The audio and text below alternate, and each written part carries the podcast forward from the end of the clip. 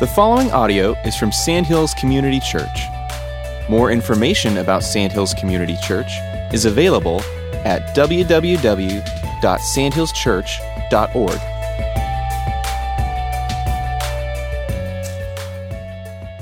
We're in the midst of a political season that will last uh, for some time. And so, one of the things you get with a political season is you end up with uh, debates. How many of you like to watch political debates? Anybody put your hands up?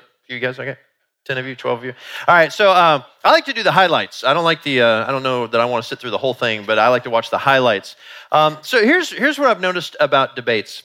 Uh, in, a, in a political debate, with all the candidates standing there, you get very little of here's what I can do for the country. You get a whole lot of what? Condemnation, sarcasm, put downs.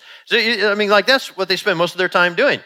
This is why this candidate's horrible. This is why this candidate's horrible. I'm better. No, you're no, you're stinking. You're bad. Like that's what they. So really, we end up electing to lead our country the person who's the best at putting others down. That's messed up. That is so messed up. Now, listen, I know, I know, and hopefully, us as Christians who you know have our eyes open to issues that we're we're electing the people we think are going to be best in office, going to support policies we think are going to be good. Um, but yeah, it's just it's a weird system. Uh, you know, I'd, I'd rather spend a whole time listening to a debate about the good things people do rather than why you think everybody else is stupid. Uh, but that's just that's just how it is. So it's funny because it reminds me of what we're studying right now in Second Corinthians. I want to invite you, if you have your Bibles handy or a device, turn to 2 Corinthians uh, chapter 11, if you will. 2 Corinthians chapter 11. 2 Corinthians chapter 11, you um, get to this point where, and I've talked about this a couple of weeks ago, where the Apostle Paul is in the midst of a debate. He doesn't want to be. This would be like, I would say this, it's like the apostolic primary. That's what he's stepped into. And, uh, and in his case, he is the reluctant candidate. He's the reluctant, like he has been sucked into something he does not want to participate in. So the Apostle Paul, along with some others, planted the church in Corinth. So in Greece, they started this church.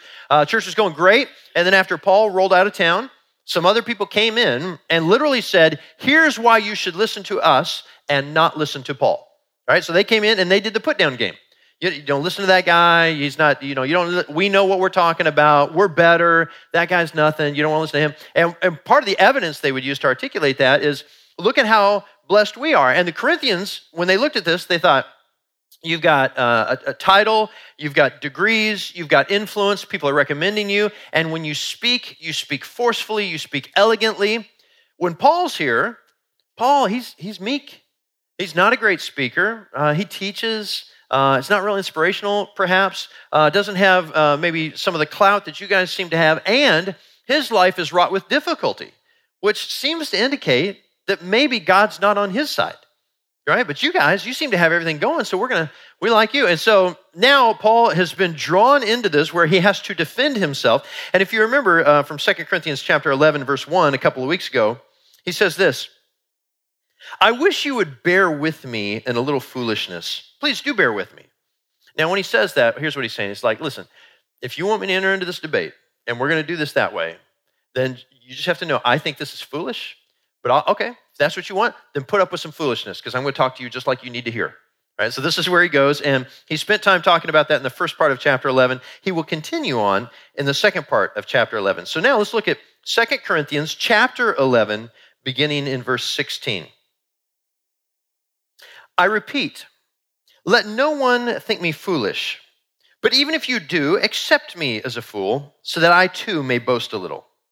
What I'm saying with this boastful confidence, I say not with the Lord's authority, but as a fool. Since many boast according to the flesh, I too will boast. For you gladly bear with fools, being wise yourselves. All right, now Paul loves sarcasm, and you can just hear it dripping. Actually, before we're done, it's going to get like worse, right? But this, he is just using sarcasm to try and teach him a lesson. And he is continuing to repeat this idea of you guys are missing what is most important in the kingdom of God. You really don't understand. But because this is the language they speak, he's actually going to do this. And it is odd because here's Paul who has just he has suffered so much. He was literally called by Jesus Christ. Like like Jesus himself appointed Paul as an apostle. That should be some pretty good credibility, right? None, none of these other people can say that.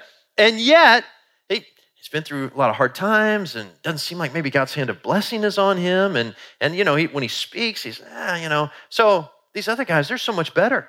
And so these people are putting their faith in these other people rather than Paul. Paul would never evaluate himself by the standards they're applying to him, nor would he evaluate anybody else or counsel anybody to evaluate people that way. Um, but that's what he's doing.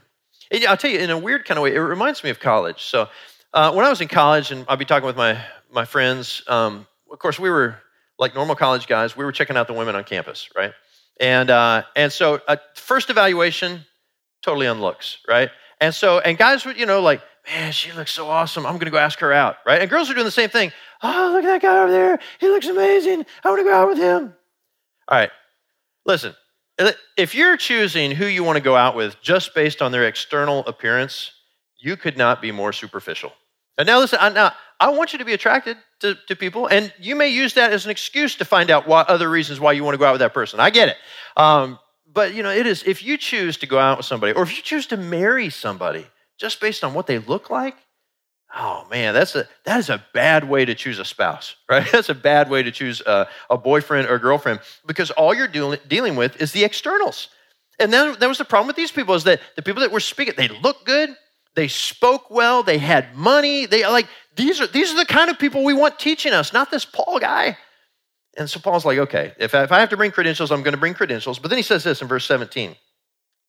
What I'm saying with this boastful confidence, I say not with the Lord's authority, but as a fool. So, I love this guy. He makes this comment like, I'm not saying God told me to talk like this. I'm going to do it because you apparently you like it when people speak to you in a foolish kind of way. So let me bring some foolish kind of things that you value. Let me bring some of that superficiality that you value so that I can authenticate the idea that I'm a messenger of God. Verse 18 he says, "Since many boast according to the flesh, I too will boast." Boast according to the flesh. Now I love that. That means there are things the world values and then when we boast about those things, people love it. But they're not necessarily things the Lord values. So um, there's so I think about this. So I'm a fan of the NFL. Do we have any people that love the NFL here? People love the NFL, right?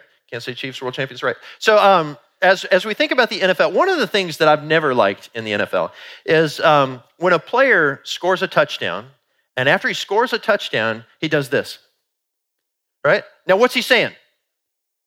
Look how awesome I am. Look at this. Look how amazing I am. So now I'm, I'm sitting there as an observer watching this, and I'm thinking, okay, if I could have a moment with this young man, uh, I'd like to talk about a few things. First of all, how did you get there? Like, like, who designed the play that allowed that to happen? What other players had to fulfill their assignments so that that could happen? Right? Who hired you? Who pays you? Who's been teaching you and training you? Is this really this? That's not at all. Talk about missing the big picture. It's not, it's not about an individual, it's about a team. And so when we look like about how we elevate and how we value and stuff, it is never one individual that is so amazing that does this thing. There's another power behind the scenes that makes it all happen. That's what Paul's trying to say. Because you, you, can, you can tout somebody up here that's got all these skills and you want to recognize them. Like, listen, the only reason I'm anything is because God is everything. It's not, it's not about me, it's not about the individual. There's, a, there's a, something bigger going on. That's what he wants to take them back to to think through this. Um, but but he's gonna he's gonna do it. Like if you need to hear me talk and you need to hear me brag, I'm, I'm gonna brag because because I'll have to. But this is what really bothers Paul, I think, is the fact that things the world values have become things that the Corinthian church values. And so the Corinthian church now is evaluating people based on worldly values. That bothers Paul. Um, a few years ago, I was uh, talking to a fellow. I met him in another town. We were having a conversation, and um, we were kind of stuck beside each other for a while. And as we were sitting there talking, uh, he told me he goes to church, and so I started asking questions like, "Tell me about your church, and tell me about your pastor, and tell me what you're learning." And and we got into a conversation about salvation. And uh, as we were sitting there talking, I just I said, "Well, let me let me ask you a question. Like, how does somebody know they're going to heaven?" And uh, he said, "Well, you know, Jesus died for all people, and therefore all people go to heaven." I was like, okay, so I said, let me, let me just ask you a point of clarity here. Are you saying that because Jesus came to this earth, born, died, resurrected, that everybody is automatically good no matter what, no matter what religion, no matter how they live, that all those people are going to heaven? He said, yeah, that's exactly what I'd say. I was like, okay. I said, well, let me share with you what I understand to be true about Scripture. Uh, that is that because of the fall of mankind, that we are all born into this world corrupt. and sinful, and we all need to be forgiven. And so there comes a point in our lives where all of us have to put our faith in Jesus Christ. We have to submit ourselves fully to Him. And I remember a time when I did that. I remember a time when, when I just prayed and I told the Lord, I said, Lord, I believe in you. I believe you're the, you're the Savior of the universe, and I want you to be my Lord in charge of my life. And in, in following you, I'm going to repent of the sin that I've been doing.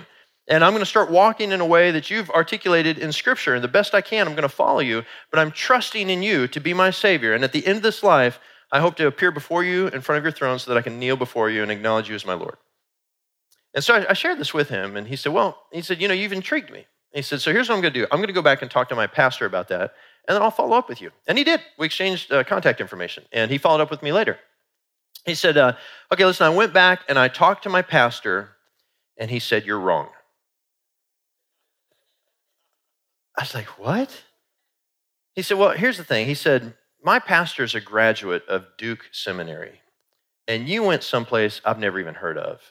And he said, So I'm just going to put my faith in that. Okay, so here it's like, I'm, it's like, in the church, I've got to deal with this? Like, I can't even get a, an understanding of the gospel in a church context? Like, that just grieves me. Like, these are people that should know better, right?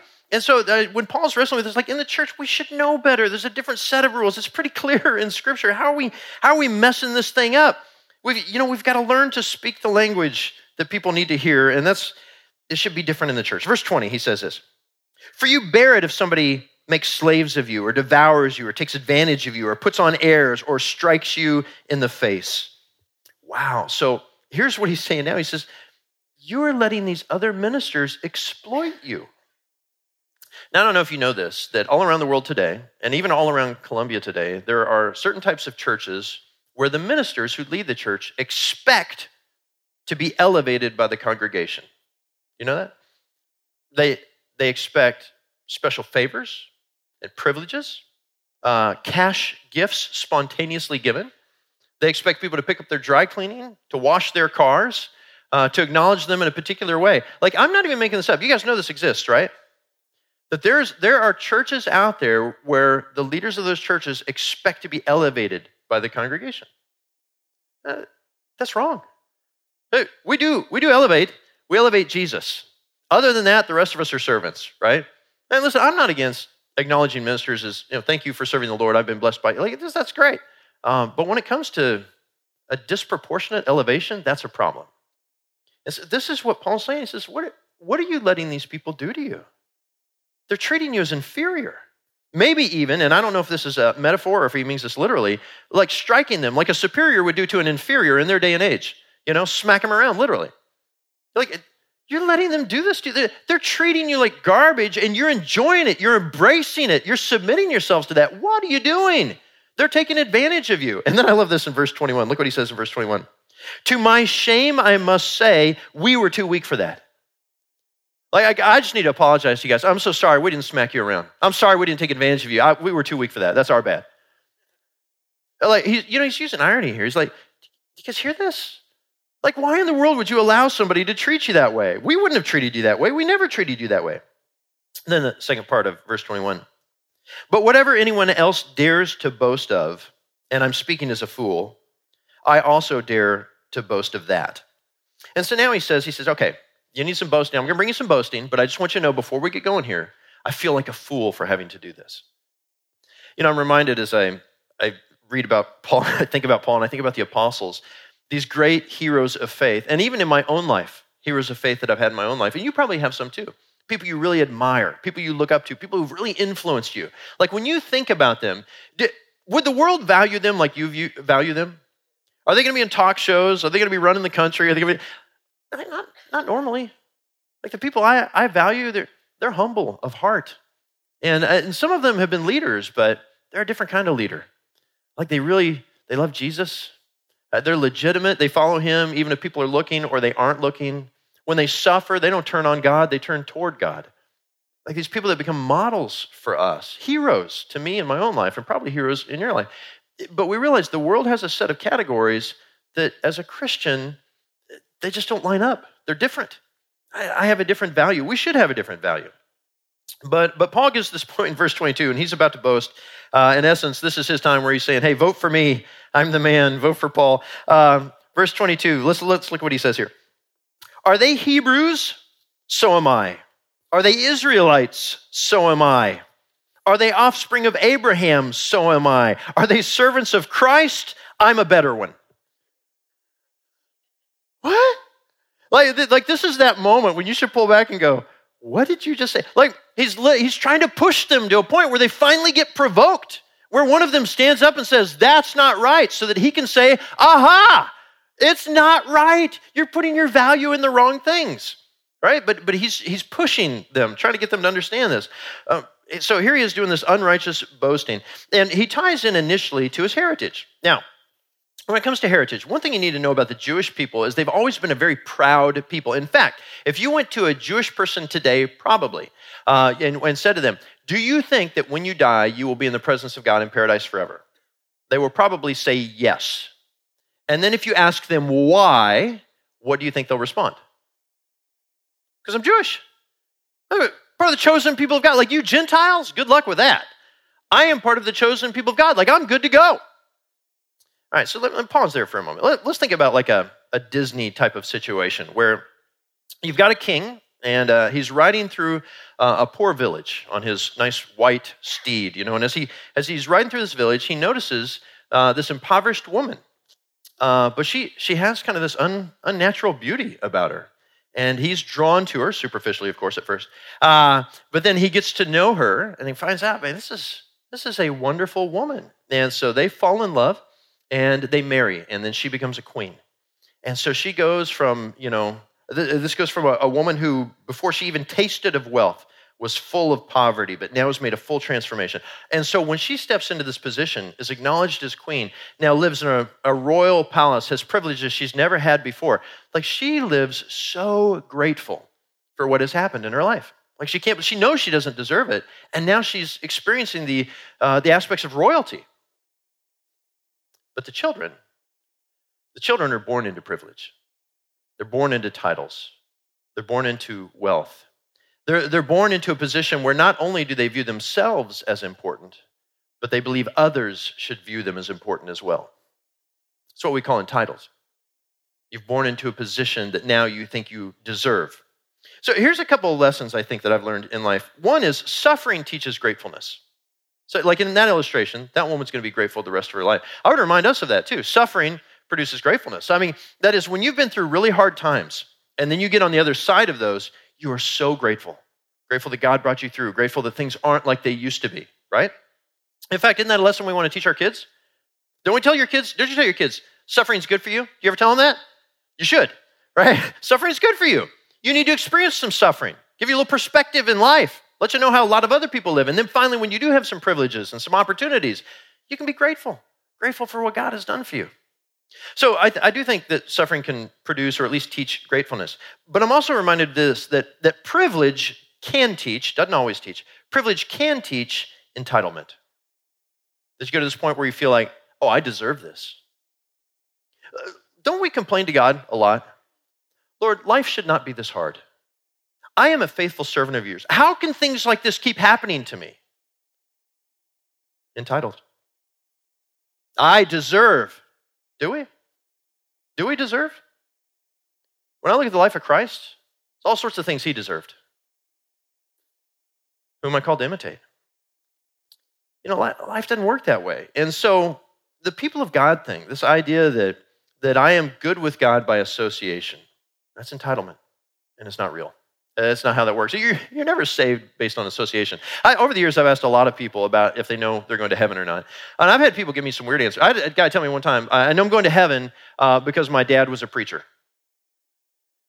Well, good luck with that at the throne of God. That's, that's not how that works. You don't get in because of somebody else. That doesn't work that. Other people tell, oh, I'm going to heaven because I go to church.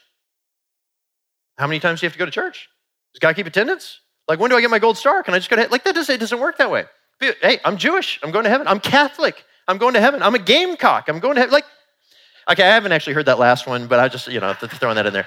But, you know, all these things that we put our value in, like, that, that's not how this works. It works a completely different way. Now, and so when he goes through this, he says, Are they Hebrews? I'm a Hebrew, you know, part of the nation of the Hebrews. And are they Israelites? I'm an Israelite. Talking about the, the name flip that went on with Jacob, how they entered into a religious kind of covenant community. And then he cites Abraham. Are the offspring of Abraham? I'm offspring of Abraham. You know, I, I'm a better servant of Christ. He does all these things to try to connect, uh, but all the time he's trying to say, this is foolish. Like, these aren't things we're actually banking on. Not even his service of Christ is something he's banking on. It is Jesus himself who's rescued him, and he knows that. And that's what he wants them to understand. And so then we could even say this that here's how I know Paul has a great understanding of what really goes on is because he told us more in other books. Like when you get to the book of Romans, uh, one of the, the lamentations he has is that the, the Jewish people have not turned fully to Christ, and this breaks his heart. And he makes this comment in Romans 9 It's not as though the word of God has failed. For not all who are descended from Israel belong to Israel, and not all are children of Abraham because they are his offspring. But through Isaac shall your offspring be named. This means that it is not the children of the flesh who are the children of God, but the children of the promise are counted as offspring. Uh, let me follow up with another one from uh, Galatians.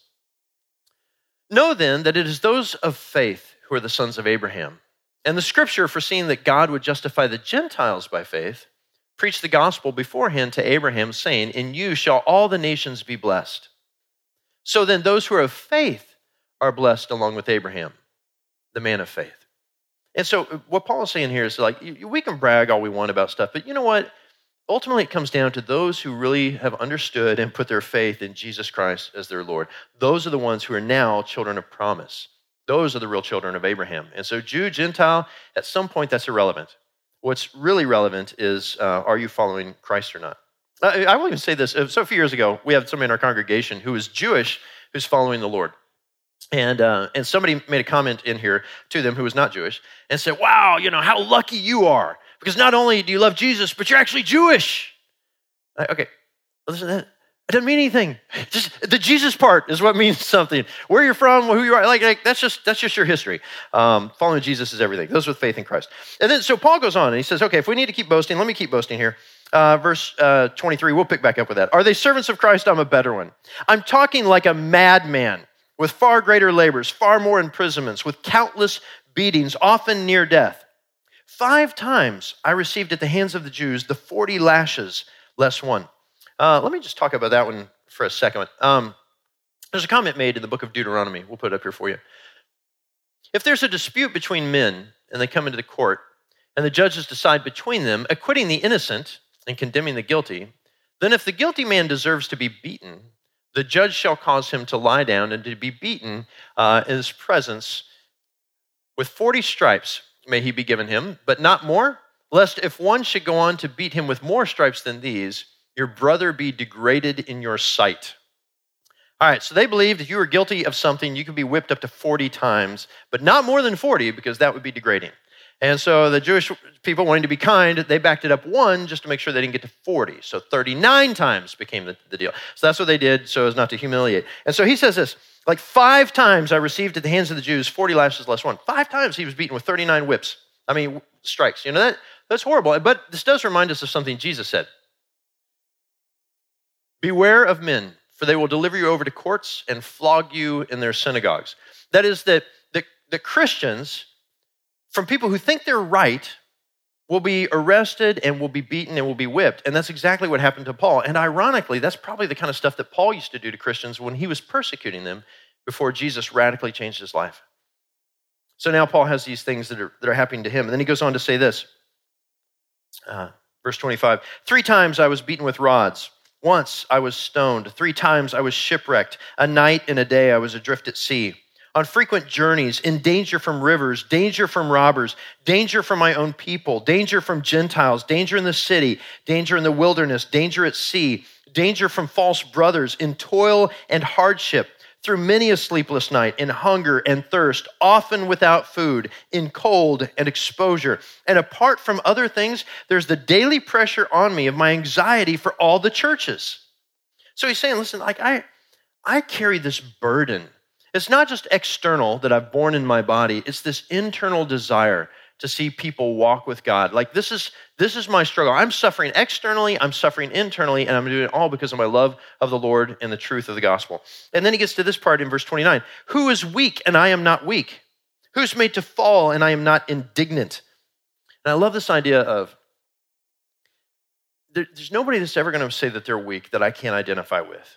And Paul would understand with a weak faith historically but then he would understand weakness physically because of all that he's been through.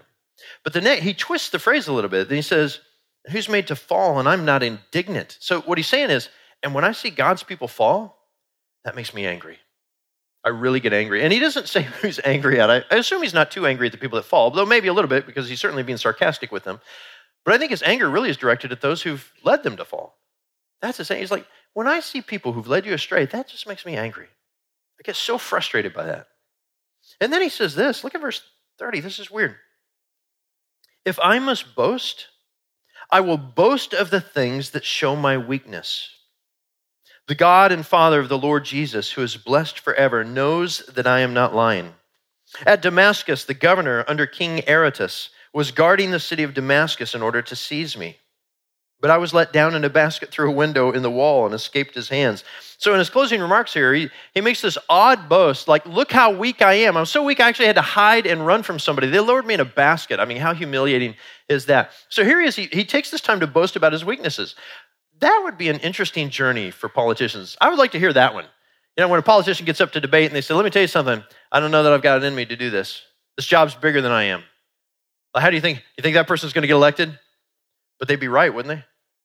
Like, I can't do this unless I've got an army of people behind me. I'm going to have to have great counsel, great advisors. I, there's no way I have this in myself to do this. I'm like, I would love to hear that kind of humility. Um, unfortunately, I don't think they get elected, um, but I would love to hear that kind of humility. But it does seem like an odd boast. So here's the question why does he boast like that? What, what is Paul trying to say? Why would he? Why would he say, "Look at all these sufferings I've been through"? Why would he boast in that way? Here's what I think. Actually, after the first service said it, somebody come back and he said, I've got an illustration for you, Pastor. And so I'll just share with you what he shared with me. Uh, when we go through weaknesses and suffering and difficulty, it's like this, this opposing ends of a scale type thing that, that when we go through difficulty, it allows God to be elevated. But when we begin to elevate ourselves, God is diminished. And so the question is who do you want to be elevated in your life? Do you want the Lord to be elevated? Or do you want yourself to be elevated? Now, let's be honest. We actually do want ourselves to be elevated. we, we do. That's, that's kind of how we're wired. But when we really think about it, as people who've been redeemed and forgiven by Jesus, people who've been invited to have a relationship with God through his sacrifice, in, the purest of thoughts, we think, Lord, I, I don't want to be elevated. I want you to be elevated. All right, well, then, if that's the case, then we have to submit ourselves and allow our weaknesses to come forth. And I would even say this that my weakness is God's strength. God will use my weaknesses for his glory. My weakness is God's strength. That's why Paul can boast. Paul says, Look at how nothing I am. What's his real message? Look at how amazing God is. That's his message. Now, what, what would have happened if Paul would have become you know, uh, eloquent speaker. Wanted to, everybody wants to hear him. He's speaking all over the Roman Empire. He's, you know, he's like the super pastor, right? Uh, writes all these, well, back in those days, scrolls. Uh, does all these conferences. Uh, people are paying him all this kind of money. Uh, he becomes super wealthy. Like we would look at that and say, success. But would it be? That's, that's the danger with elevating our heroes, is that it becomes disproportionate. And when they become elevated, unfortunately, sometimes God gets diminished. So that's why I think Paul pauses. He just wants to acknowledge this. Um, years ago, I was talking to a friend of mine. We were processing this a little bit, and uh, I, I was going through how unfair life seems. It's a thing you wrestle with, right? How unfair life seems. Now, here I am, a follower of God. I'm going through all this stuff. Like you would think that when we give our lives to Jesus, that man, there'd be a change in the economy, right? Like my money would look better uh, you know, I would be better. I would be healthier, stronger, you know, less sickness, more things going right, get the job I want, get the job I need, get the affirmation I need. Like, as a Christian, I would expect all those things. And as I was sharing this with a friend of mine, he said, Oh, he said, I see the problem. He said, You don't mind if Jesus is resident in your life, but you don't want him to be president of your life.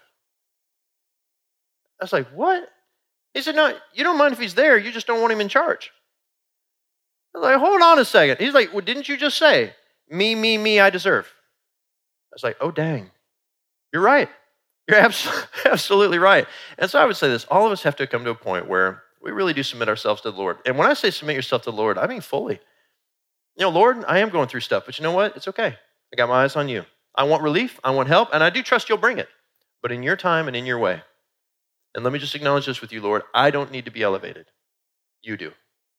And so if what I go through elevates you, then bring it on.